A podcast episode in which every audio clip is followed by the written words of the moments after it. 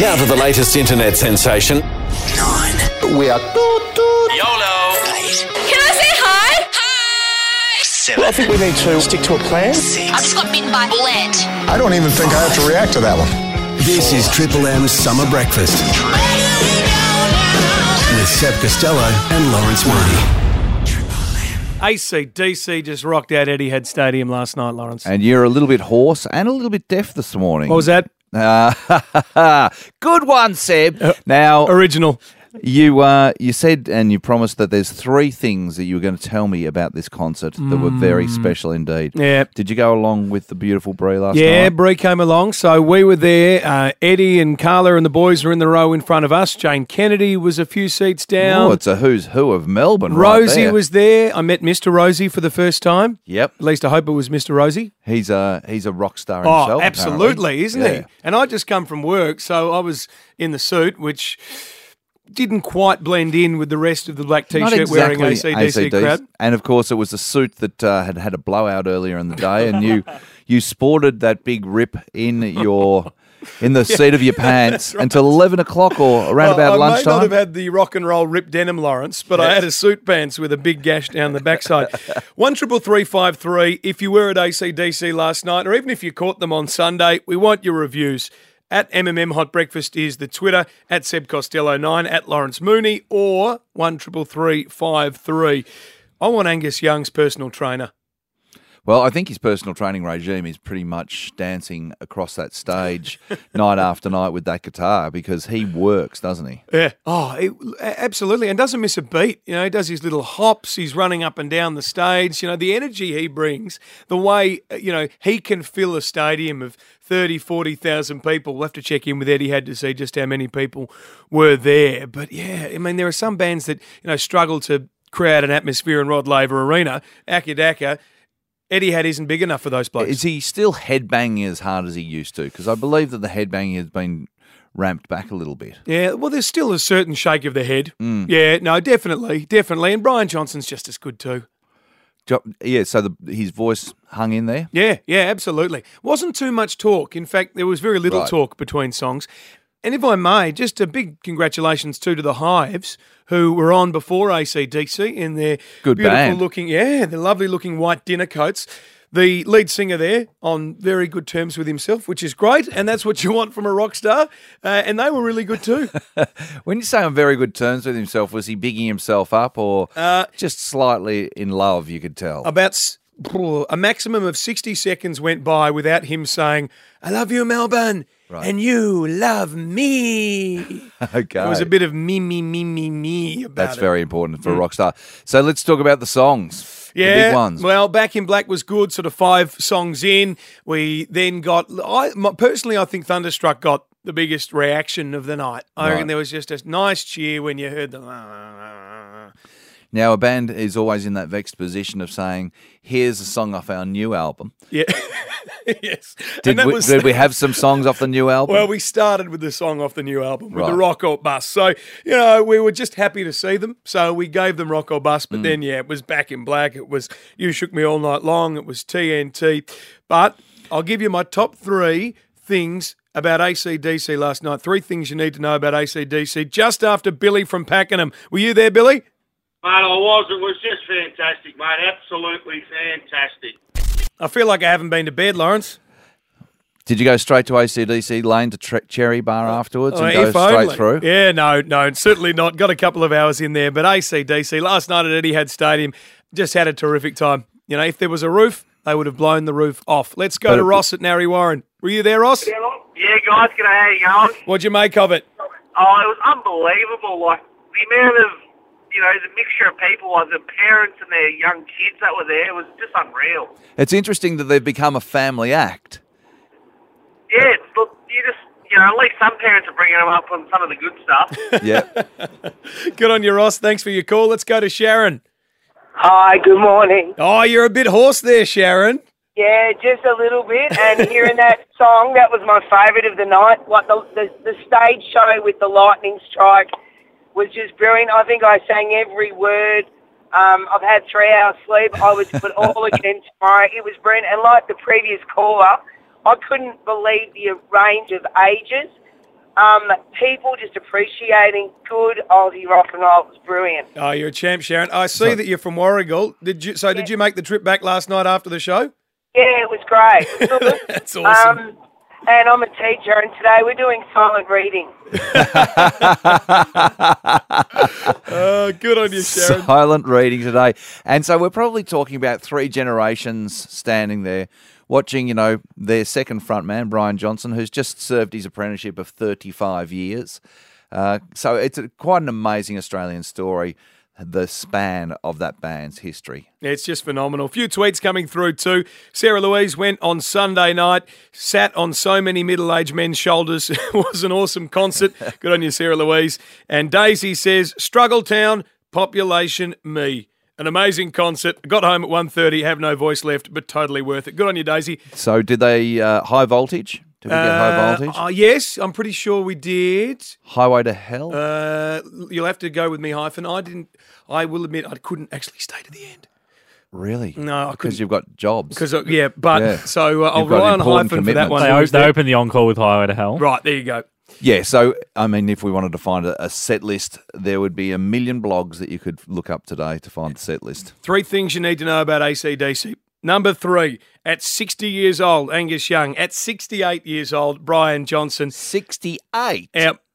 Absolute rock gods. incredible. Absolute rock gods, the two of them. That's the first thing you need to know. They gave it absolutely everything they We'll had. give them the golf clap. Well done, guys. That Second thing you need to know is the lack of mobile phones during the show was just so refreshing. So that's a generational thing, obviously. People are more in the moment. They're just watching it rather than maybe at the Taylor Swift concert coming up later in the week. There'll be a lot of screens out. In fact, everyone will be holding one, watching the concert through the screen they're holding, which is bizarre. It's ridiculous. When Brian Johnson said, put your hands in the air, you mm. put your fist or you put the horns up for rock and roll, you didn't try and get a little photo on your iPhone. And it was great. I think, I think it just makes the whole thing more enjoyable. Absolutely, it does. And you're never going to really look at those photos. They're not going to be quality, are they? No. Yeah, try as you might. Yeah. And the third thing you need to know, and our callers touched on it, so well done to Sharon, was just the diversity of the crowd. A kid uh, sitting to my left who would have been close to 10 years old who was rocking out in his chair. And as I left, I said to him, "Uh, Well done, buddy, keep that up. And his dad said, Oh, he loves it. Which uh, is a great contrast to the body slamming mayhem that would have been attendant in the early 70s at an ACDC gig out in Strathmore. Yeah, that's actually one of our tweets. Says that last night was just as good as they were in the 70s at Strathmore. So good on you, Jolene. Lawrence, I'm reading that Tourism Minister Richard Colbeck wants the states to consider translating their road signs into Mandarin to coax more Chinese tourists into Australia. Really? What is the Mandarin word for Koo Wee Rup? or Pakenham? I would say the Mandarin word for Koo Wee Rup might be a roundabout Koo Wee Rup.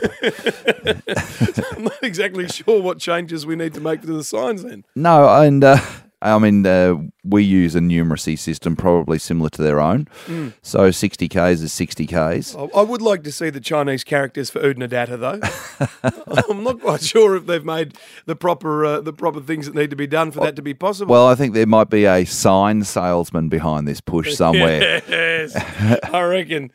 This is a really important cause that we can all get behind. Stop One Punch Can Kill was an organisation created by the friends and family of David Cassai, who was just 22 when New Year's Eve 2012 went horribly wrong as he returned from celebrations and got off a bus in Rye. Him and his friends were attacked by a group, and uh, one punch was thrown, and David passed away soon after that. The man who threw the punch has been jailed for nine years, but that hasn't stopped his friends and his family from making sure this doesn't happen to anybody else. And it is such a noble and important role that they're playing. And joining us from the Stop One Punch Can Kill campaign is Caterina Politi, David's mother. Good morning. Good morning. You guys have come a heck of a long way from when this happened in, in 2012 to now. Congratulations on the work you've done. Thanks, Seb. Yeah, we have come a long way. Um, we started this campaign two years ago um, out of the loss of David, um, and uh, we saw a need for change in our violent culture. It's escalating, and we don't want, and I don't want any more senseless deaths. Um, you know, to to not have David for Christmas and every other day of the year is still really hard, and if we can help save one family from going through that loss and devastation, um, then we've done our job, but we've got a long way to go. And this is about raising consciousness that any level of violence can quickly escalate into something that ends up with tragic consequences. So that's a message you're pushing, isn't it? That no level of violence is acceptable. Yeah, no levels. There's, um, you know, a, a verbal threat, um, an innocent push, a punch. Um, you know that, there's no acceptable levels, and whether it's on the street, social violence and family violence, we know the tragedies. Um, it, it shouldn't happen. This sort of crime now, the the single punch uh, or the coward punch, carries significant jail terms too. And one of the judges in David's case said uh, a period of imprisonment in an adult jail might make people think twice before starting or joining in on a fight. So, are you happy that the, the law and the judiciary have, have, have made the, the penalties more severe? I am happy, and we were really proud that the government introduced the new minimum 10 year um, sentence last year. Mm. Uh, that was a huge achievement. Um, but in saying that, there'll be another death for that to be used, and we don't want that. Everyone's got to play a part. The courts sending a, a tough message, whether it's a you know, a crime of um, reckless causing serious injury, which carries 15 years, you know, they've got to give a bit more. It's not sending a message of deterrence, of real punishment. Um, but we just can't rely on the courts. We need everyone to play a part. Uh, yeah. The police, the media, which you know, it it makes our voice stronger. And I suppose nipping it in the bud means, you know, keeping an eye on alcohol consumption. And also, if you are part of a group of boys where, you know, the testosterone level and the bravado can start to escalate a little bit and you want to show off, there's got to be cooler heads in that group that says, hey, boys, settle down and, you know, keep, a, keep an eye on the volatile ones. Yeah, that's true. I mean, everyone's got to take responsibility for their actions. Number one, uh, what you consume, what you do, um, some people have start out with evil intentions. You know, it might not even be alcohol. They want to just go out and destroy lives. And that night, David was killed. I, that was, I'm sure, the case. Um, but you know, there's a group of mates. Look out for you know your mate. If someone's being silly, being a dickhead, um, rein them in. You you yeah. don't want to create um, a, an incident. You know, diffuse a situation, and also it's not only for the perpetrator that if they consume too much, they can become violent, it's also the victim. You know, you go out and you party, you drink, you're not going to be expected to be ambushed. Um, but if you're tanked, you're going to not be able to react. No, you're um, going to be vulnerable. Exactly. You, yeah. So we want everyone just to be aware. Yeah, drink, do what you have to do, um, but be safe and sensible um, and be mind, mindful of your situation. I think party safe is a very good message to send. And it's, yeah, it's just so brave of you to be here sharing your experiences. And I would just implore people to support the campaign. Stop One Punch Can Kill. Check it out on the website. There's wristbands you can buy to support the campaign. Yep. What is the website, Caterina? Uh, StopOnePunchCanKill.org. And we've got some t shirts and wristbands. Um, we also do presentations in sporting clubs and schools if anyone is interested in um, hearing our message. Definitely a worthwhile message for football clubs. If you're president of your local footy club, look these guys up and, and get involved with this campaign. Caterina Politi, the co founder of Stop One Punch Can Kill, thank you for sharing some time with us on Triple M. Thanks for your time and the former halfback flanker for old Ivanhoe in the VAFA, Lawrence Mooney. Thank you very much. It's nice to be reminded of uh, what I was doing in 1984. well, mate, they finished third in Premier C this year, so they could have used you just coming off a flank. Yeah, I was a. Uh, I was one of those footballers that was um, too slow for my size, so I had to match it with a lot of courage. You know, if I was bleeding by the end of the match, it means that I put in.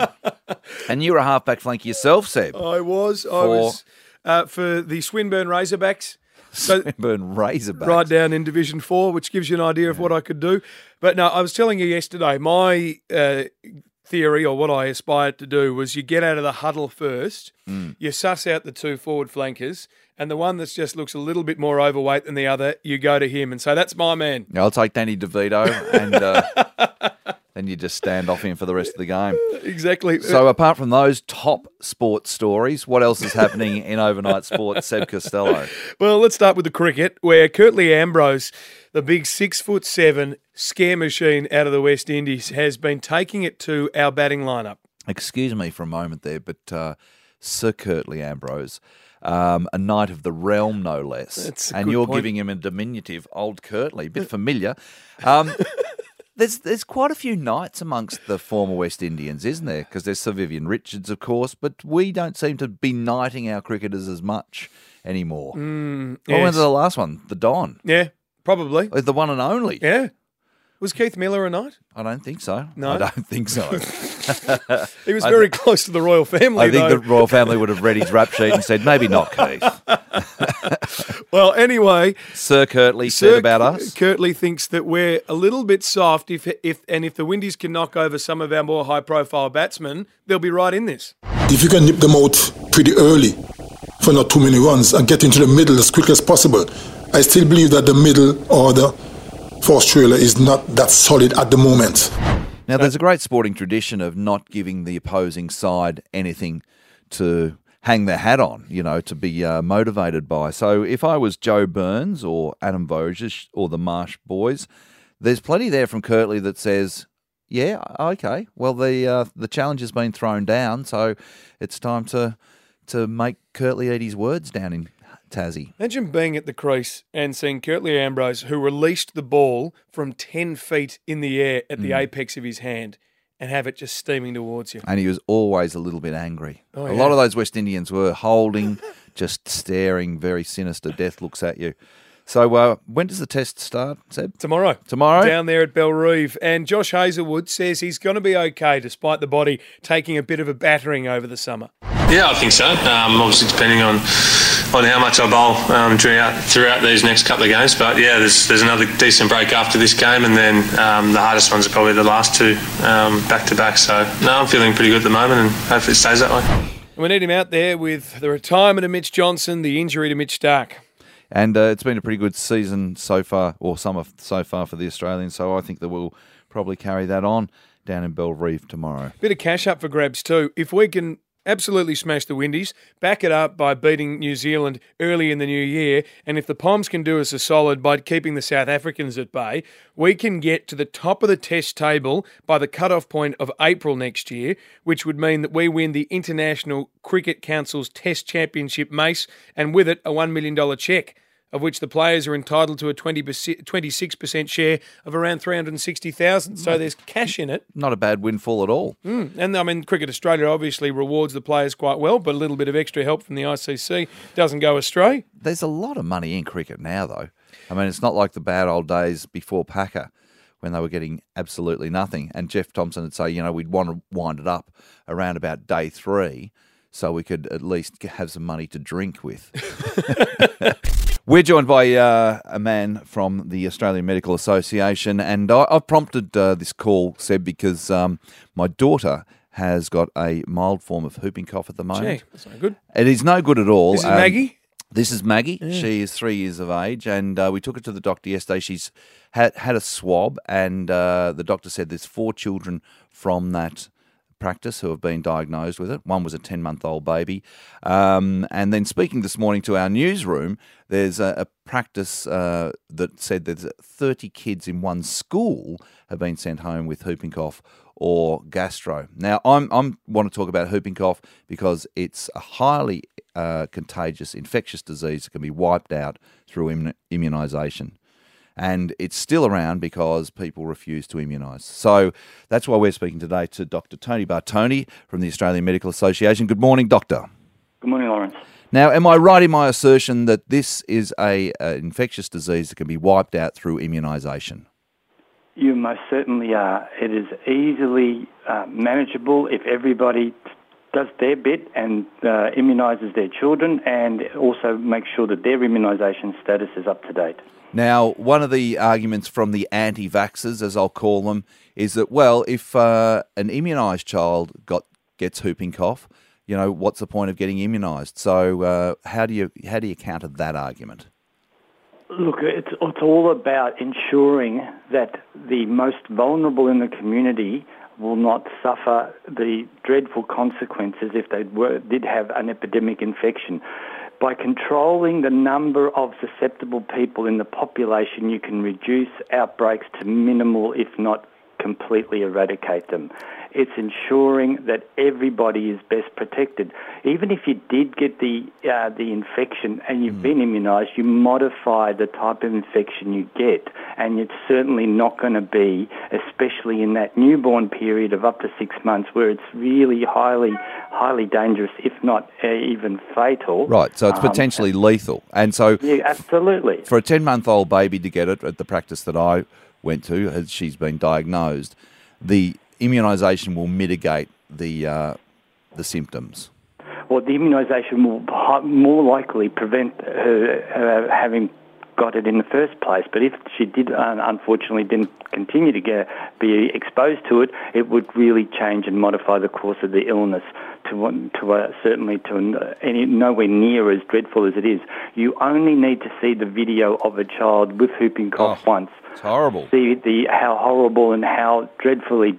Uh, Challenging it is to the poor individual. We're talking to Dr. Tony Bartone from the Australian Medical Association. Tony, we're told the anti vaccination lobby is a pretty small percentage of the population, but in the medical community, are you seeing any evidence or research that shows that it's having a negative impact? And what I mean by that is that the proliferation of this sort of view is actually increasing the number of cases of diseases that we thought we'd gotten the hold of?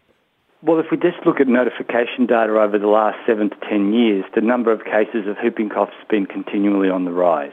So there's just some uh, uh, anecdotal evidence to say that the society has not, uh, as a whole, has dropped its vaccination levels to to an ability to have uh, epidemics. But also we know that we've, get, we've, as doctors, we've been asked to sign conscientious objection forms and you try and counsel the, the, the person and try and dispel the myths that often underpin their desire to not be vaccinated. Right. And those myths include increased incidence of childhood cancer, increased diagnosis of autism, and potential death. And I believe all all three of those things are just fallacies.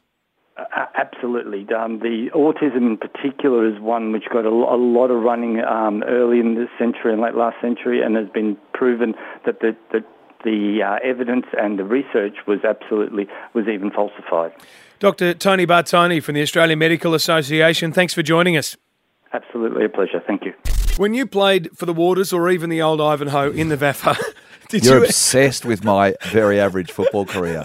did you ever skipper the side or arise into the leadership group? Uh, it, at uh, Old Ivanhoe, I was part of the leadership group. The coach would often put his arm around me and use me an, as an example of courage. And I'm not, I'm not, you know, blowing smoke up my own here, but I was, I was a courageous footballer because I had nothing else to give. Can you give us an example of where you really cracked in one day? Yeah, against uh, Williamstown, there was some big boys played for Williamstown, and I and I took it on. I think I was sent off that day. Really? Yeah. Mm. Did you? I was being mocked as I went to the boundary, almost in tears by the Williamstown boys. I was a very emotional player. I was like, I was like a Tony Liberatore senior. It's an emotional game, footy. Did you belt somebody? Probably. Fantastic. I've actually got a tweet from my old alumni, the mighty Swinburne Razorbacks, who have said 2016 is the year of the pig, so let's hope so. Or at least I do anyway. That's great. Yeah. The razorback, which is a very common Indigenous animal around Swinburne. Down at the St James Park down there in Hawthorn, it is very much so. Did you ever captain the side yourself? Uh, no, I didn't quite arise to those sort of lofty. We had a very strong leadership group Right. down there at the Pigs in my time there. So I was very happy to just serve. I was a bit like you too, Lawrence. I didn't have much to give on the field. Running didn't have much to slowly off give- a halfback flank. Didn't have much to give in terms of courage, but did I bring some yap Yeah. to the field? Oh, yeah. I was a bloke standing at halfback if we needed to get that goal in the last quarter. Come on, pigs. right. You know, get, get around us. You would run the length of the field to join in a celebration. yeah, that's, to just high five the bloke who kicked a goal, and then I'd be absolutely out of wind jogging back to the halfback flank. just to bathe in the glory. Yeah, yeah, exactly. Well, leadership. The reason I asked this question the long way around Mm. is because there's a bit of discussion about leadership at AFL level. Brendon Bolton, the new coach of Carlton, ruffled a few feathers by saying that he had an open mind as to who the next captain of the Blues should be. And Mark Murphy, who has been captain of the side since 2013, responded yesterday. I'd love to, to lead this footy club. It's um, it's a terrific honour to uh, to be captain of the the Carlton Footy Club and um, been been through some tough times and hopefully we can start turning that around. Mark Murphy is the best man to captain Carlton. And I would have thought that the modern trend with a captain is to have someone who's a senior player uh, and have a bit of tenure and longevity there. So you've got that stability at the top. And you think, you know, Gary Ablett Jr. up at uh, Gold Coast, Joel Selwood, uh, Jobe Watson. You know, you want someone there that is a true leader. And I think that Mark Murphy is that man. He's not Chris Judd, but he's never going to be. He's an All Australian. He's a best and fairest. He is a really nice bloke. And he is the best person to captain Carlton, in my opinion. They need to stay there. One triple three five three. Want to hear from some Blues fans who you would like to see captain the Blues. One triple three five three. Give us a bell. Hit us up on Twitter at MMM Hot Breakfast. And it's all well and good to say, oh well, Mark Murphy needs to be moved on as captain or what have you. But who do you put in in his place? Exactly. And uh, he's obviously a man committed to the club. He's going to play out his, his career there. So I would give it to him. And and you alluded before that uh, he's not Chris Judd, and that's why a lot of people have been critical of Mark Murphy over the journey. Mm. I mean, Bryce Gibbs is great, so is Cade Simpson. But, you know, Cade Simpson, again, tends to play off a half back flank, mm. gives him a bit of run, possibly a bit unaccountable at times, but that's the, the role he's asked to play. Certainly not criticising Cade Simpson. But you got Mark Murphy, who's a guy who throws himself in at the coalface, getting belted around constantly, and that's the perfect position for him to be there lifting the Blues. And it's a rebuilding period. You do need a Yeah. bit of stability. Absolutely. There's been a lot of flux at Carlton, both in the coaching and management areas and uh, also amongst the playing group. So I'd say give it to Mark Murphy. We'll take your calls after this. Also, a bit of discussion about whether Matthew Pavlich should be making way for Nat Fyfe at Fremantle. We'll hear from Fyfe after this. Johan joins us from Donvale. Hello, how you going? Uh, I love your show, boys. Um, I, I think Murphy should stay captain, and uh, Bryce Gibbs should be vice. You know. Thanks for your call, Johan. I agree with you. I think Mark Murphy is the best placed person to captain Carlton, especially as they go through a rebuilding and they need consistency. And they've had some great captains across the years. Absolutely. and some iconic captains. Chris Judd. Stephen Kernahan. And uh, who can forget Stephen Kernahan's leadership style and also his great singing ability? Remember Stand By Your Man? Do you, have you ever heard him sing this? Let's have a listen to Steve Kernahan. to just one man. Stand by your man and tell the world you love That him. is leadership. That is a leader. Sticks won't like that, Lawrence. I didn't endorse the playing of that. Sticks will not like that. Well, what, what's he got to be ashamed of there? He is a legend. Wonderful voice. He's- you know what the funny thing is? The standing right next to him, of course, in that uh, image after they won the premiership in the late eighties, is a man who would later become a minister of uh, the Crown for Her Majesty in Justin Madden. Of course, Yeah. yes. In the in the upper house. Indeed. In Victoria. Fiona joins us from Ferntree Gully. Morning, Fiona. Are you a Blues supporter? I certainly am. What's your thoughts on the captaincy? Uh, definitely Mark Murphy. I think that's what the, the club needs at the moment is a bit more stability, and uh, he's definitely the right guy for the job. He's a lovely bloke too. Certainly is. Yeah, good on you, Fiona. Thank you for your contribution A there. lot of Blues fans calling in. Yeah. They're, they're uh, I think they're up and about again, but of course, aren't we all in the summer? Yes, the? Bombers we all got a new dare to coach too. dream. That's right. We're Here back. we go. We didn't get Acker. Probably a good thing. Uh, and one last point I want to make, Lawrence, is that also a little bit of discussion of movement at Fremantle. Of course, Matthew Pavlich suggesting he will play on next season. There's a bit of thought to whether it might be time to hand it on to Nat Fyfe. Here's what Fyfe had to say to that. Pav's been part of the club since I've been there, and, and his leadership uh, and his, his playing ability is something that we really value and look forward to having this year. Well, I might contradict myself here uh, because I was talking about stability and senior players being in charge, but Pav was alluding to the fact that he was going to finish after the finals and then has gone on for one more year. I reckon it should fall to Nat Fyfe now. Absolutely. It's a succession plan He's that a I salute. He's a skilled player. He's got Mooney like courage and attack on the ball. and he's got unmoony like skills and good looks, and also his speech at the Brownlow that spoke more about the community Yeah. and about uh, this, you know, him sharing in something greater than the individual. I think he's a, a fine young man. That doesn't that sound old? He's a good he's a good young man. but I think he is. I love him. And last year, Lawrence, I think there was a sense of national satisfaction when a jury of peers of Gerard Baden Clay found him guilty of murder. We'd all been through the details of what went wrong in that marriage and also what led to her death and her discovery of her body near a creek bed. And there was, as I say, a satisfaction. yesterday that satisfaction was smashed when judges overturned the jury's decision and made a judgment that downgraded Mr. Baden Clay's murder conviction to manslaughter and given and has given him the option of appealing that manslaughter charge, which may see him get out of prison a lot earlier than we expected him to. And potentially only serve three and a half years for the death of his wife. It's hard not to be unsettled by this. David Murray joins us on the line. He is the crime and courts editor from the Courier Mail and also wrote The Murder of Alison Baden Clay, a book on the case and the original trial. David, thanks for your time. Oh, good morning. Thanks for having me on. David, we're staggered by this. I would like uh, you to, I guess, explain to us what Mr. Baden Clay said during trial that was then completely contradicted as part of his appeals argument. Uh, yeah, and I will. And uh, I mean, uh, first in your intro, I think you were absolutely right that there was a real sense of satisfaction, I think, when um, the jury came back with a verdict last year, in July last year, after a five week trial, uh, days of deliberation, um, obviously a very en- enormously uh, stressful time for everyone, but they came back with this verdict. They, they found Jared was guilty of murdering his wife. And there was a real sense that justice was done. I think you absolutely nailed it there. That, that's exactly how everyone felt. And I think it was the complete opposite yesterday when the jury's verdict was just thrown out um, and that they were told they weren't entitled to come to that conclusion, that he was guilty of his wife's murder. So um, And basically... on yeah. what grounds has it been downgraded to manslaughter, David? Well, it's it's um, basically uh, the difference, as as you mentioned, between what Jared said during his trial and what his lawyers suggested uh, during his appeal was that during his trial and, and in fact right up to this day, Jared has denied having any involvement in his wife's murder whatsoever. He says he has no idea what happened to her. He told the jury that for four days. He was asked, uh, you know, countless times uh, whether he knew what happened to Alison, and his story, and, and this has been since from day one, was that he had no idea she simply vanished from her home. But in the appeal, um, we heard this scenario, and still there was no admission.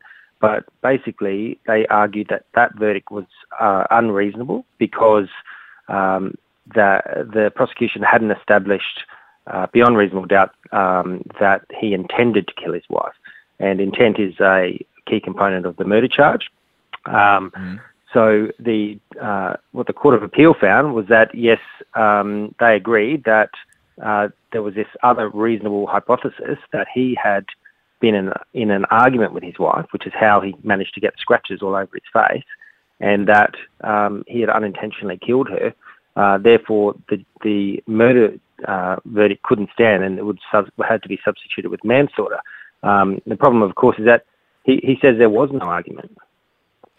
How can it be, David? And your journalism on this is first class. This is probably a legal question, so bear with me on it. But how can it be that this man can be found guilty of manslaughter on a set of circumstances spelled out by his lawyer that he actually hasn't admitted to or endorsed? It's it's a hypothetical situation that has allowed him to get off a murder charge. And not only that, bl- and told the jury point blank that that never happened. It just didn't happen. He So- told uh, them. He told the police. He told everyone for more than two years up until his trial that it didn't happen. Um, but what the Court of Appeal does is they say, okay, we'll ignore all that, um, and uh, you know, following the law, we will um, examine the examine the case, ignoring that he said all of that, and we have to leave open the possibility that that happened, even though he's told the jury Well, I have uh, to- that, that it didn't. That that beggars belief, David, and I have to endorse the front page of the Courier Mail today, which was just blacked out with the words "the law is an ass" on it. And uh, I've got to agree with that wholeheartedly. It makes no possible logical sense that they ignore his denials and then reinvent another scenario. Like Seb said, it's hypothetical stuff. Yeah, it's ridiculous. You can read more from David Murray in the Courier Mail today. You can also do your homework on the case itself with the murder of Alison Baden Clay. David Murray, thanks for your time. Thank you. It's staggering. It's an injustice. A, a woman has lost her life. She's been killed. Uh, they've changed it from murder to manslaughter. That doesn't change the circumstances, and uh, this bloke's going to walk, walk free a lot earlier than he should. Lawrence, it's Christmas.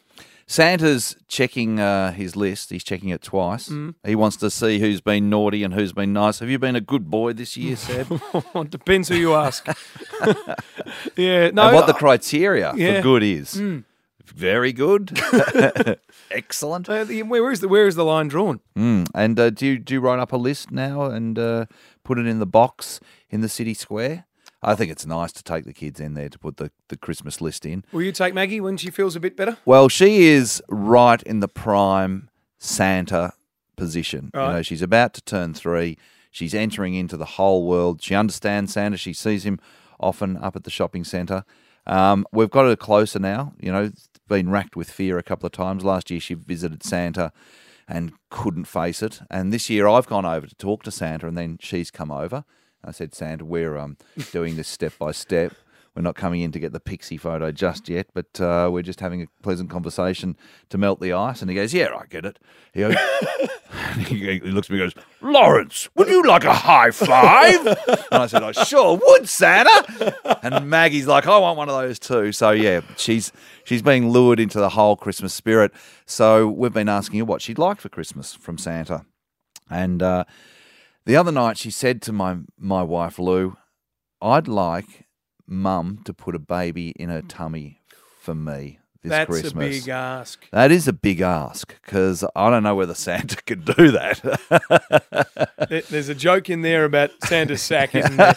But we will keep moving. and coming down the chimney. But um, I I think it's a great little uh, what a wonderful suggestion in in terms of you know the spirit of the season and it's all about hope and renewal and the birth of a, a child. I think that Maggie saying I want a baby in mummy's or I want a mummy to put a baby in her tummy for Maggie for Christmas is not a bad idea. So I think I've had my orders. I thought because we've been so debating Daddy it for a while. thinks that it's a good idea Well- for Mummy to put a baby in her tummy. A man really uh, never has any say in this department. Mm. It's up, it's up to a woman to pull up stumps and say, "Yep, we're done." Did did this actually happen, or are you just putting this on Lulu No, to no. try and get a bit of Christmas love for yourself? You've made this whole made thing this up. story up You've been in the cold just to get some special cuddles. no, this is not some elaborate plan. This is Lou telling me that this is a story. Maybe it's her, um, but but I think that uh, 2016, and you know, uh, God and Gaia and all things willing, it might be uh, another baby on the scene. I don't want to preempt these things because you can put a lot of pressure on. But Mm. uh, Maggie's requested one, and you know, how are you going to turn down a child for Christmas? Are you're going to step up? Yes. Gee, I, I didn't realise that it was going to go into a biological area so quickly. I thought it was a sweet Christmas story about what my daughter had requested. But of course, there's some fundamentals at play here, isn't there? There is. This is very cool. We're joined by the Olympic gold medalist, the swimming superstar of Beijing, Steph Rice. Good morning. Morning. G'day, Steph. Um, First of all, I want to talk about the life changing event in your life, and that is winning Celebrity Apprentice. what an awesome achievement. Forget gold Thank you. medals at Olympics. Um, how's Oh, it yeah, changed no. your life? Um, well, probably not in like a super dramatic way, but um, the experience of going on a show like that and, and working alongside some other teammates and then winning it and having, I guess, Mark Bouris give me the tick of approval Mm. was really awesome. Um, it, it actually holds a lot of weight in America because I'm living there now and they obviously know the show based on Donald Trump. And so to have said that I won the Australian version, it, it resonates with them. They understand Right. it. So it's, it's helped me a lot in the US. Speaking of you being over there in the US, tell a little story about I was out at the Channel 9 News Chopper, which I was part of my job as a journo, and I saw Ricky Ponting get on a helicopter and he was being flown to a very famous Australian millionaire's farm to give his grandchildren cricketing lessons. Now, I read you may be doing a similar thing when it comes to swimming, maybe looking after some high profile trainees. Yeah, but I can't say I've been offered the helicopter ride yet. Jeez, what's going on? I need to up my game. Um, yeah, no, I've been uh, able to work with some high end um, celebrity clientele in the States, giving their kids lessons, and it's been such a great um, exposure for me. And also, just uh, I love working with kids. So you don't mind uh, being around the chlorine still? Because some swimmers, they walk right away from it after It's they not the chlorine, it's the wet hair. Like, Right. seriously, if they invented something that would never get my hair wet, I would be in there every day. Now, Steph, speaking of uh, swimmers who have uh, walked away from it, Leisel Jones' book Body Lengths came out just a couple of weeks ago with some very explosive revelations about the uh, conflict that you two had. Um, what, what, how did you respond to that? Well, I didn't respond. um, and honestly, it was the best thing that I could have done. Um, there was, I think, a, I mean, I haven't read the book, so I can't really say what it is, but I've heard from, you know, a number of other teammates there was not a lot of nice things said about a few people. So at least I wasn't the only person. Um, but honestly, I just really don't care. Like, um, I feel like I'm being super honest and open, but um, it just doesn't hold any importance to me in my life. It's not what I value. I don't really care to get into a bitch fight. I don't really care to talk negatively about other people. And so, um, yeah, there you are. Hey, um, you mentioned the uh, the wet hair is something that you know you, you you're not missing from your days as a as a elite athlete. How do you do your exercise these days? Is it in the pool? Um, I still do a little stuff in the pool, um, but I, not super often. I do a lot of cross training. Um, I do a lot of yoga, Pilates, Mm. weights, whatever I really feel like. I try not to be too restrictive and have too much of a routine. Now, today we're talking about The greatest degree on earth. the Tell us about greatest this. degree on earth. What is it?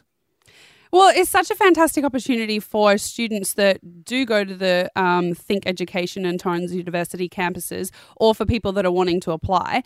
Um, essentially, they're picking four winners, and each of them have the value of around 80 grand. And you can design your own uh, course based on um, that funding if you were to win. So, for example, if you wanted to be a fashion designer, you could say that as a part of my degree, I want to go to New York Fashion Week. I want to be personally mentored by Diane von Furstenberg and then have an internship at the end of my degree. And that all kind of comes into that whole, you know, dream and think big and, and life experience and connections and networking. And I think it's a, such a fantastic opportunity for students to do something a little bit different than just having a certificate at the end. And good for you for getting behind it. And Steph, Thank thank, you. you. for having a chat to us this morning. Thanks so much, guys. Appreciate it. As we speak, the Chief Commissioner of Police, Graham Ashton, along with the head of the Victorian Equal Opportunity and Human Rights Commission, Kate Jenkins, are detailing that explosive report into sexual harassment within the Victoria Police Force.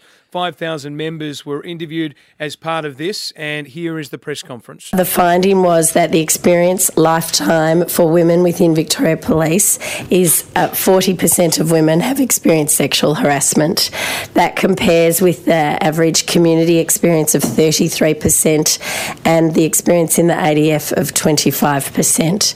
So while it's a community wide issue, it's definitely an issue for Victoria Police. The voice you heard there was Kate Jenkins, the head of the Victorian Equal Opportunity and Human Rights Commission. So it's a disproportionate level of sexual harassment within the Victorian Police Force, and the Chief Commissioner Graham Ashton is addressing that. He's a man that uh, really appeals to me. He's he's plain talking.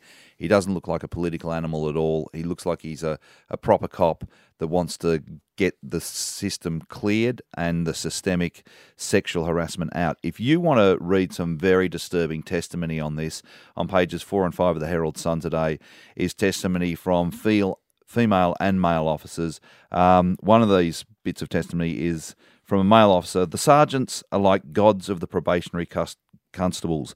They are young and vulnerable. The young girls are eager to please and they are looking up to the sergeants, so it's like Christmas to a predator.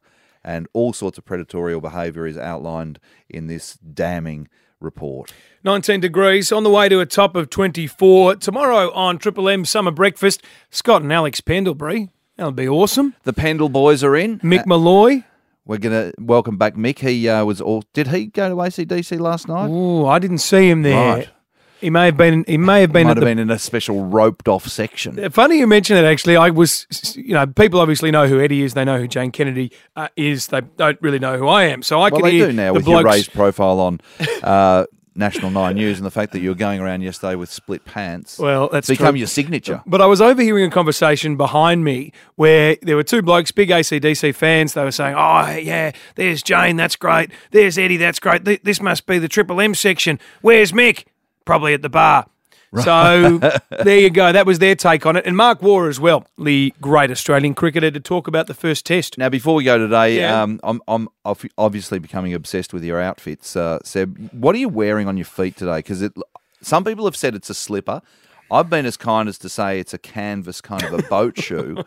Uh, it looks very yacht rock. What are you calling it? It's very is it? comfortable. Um, it's oh, I think it's just a little slip-on loafer, That's a loafer. sockless slip-on loafer. but no, the reason I'll, I'll tell you why I bought it, just to Mm. make if anybody is throwing off at them, they are Toms. And Yep. so every pair of Toms you buy, the company donates a pair to a child in need in the third world. Oh, well, there you go. It's an excellent defense for wearing a very suspect shoe.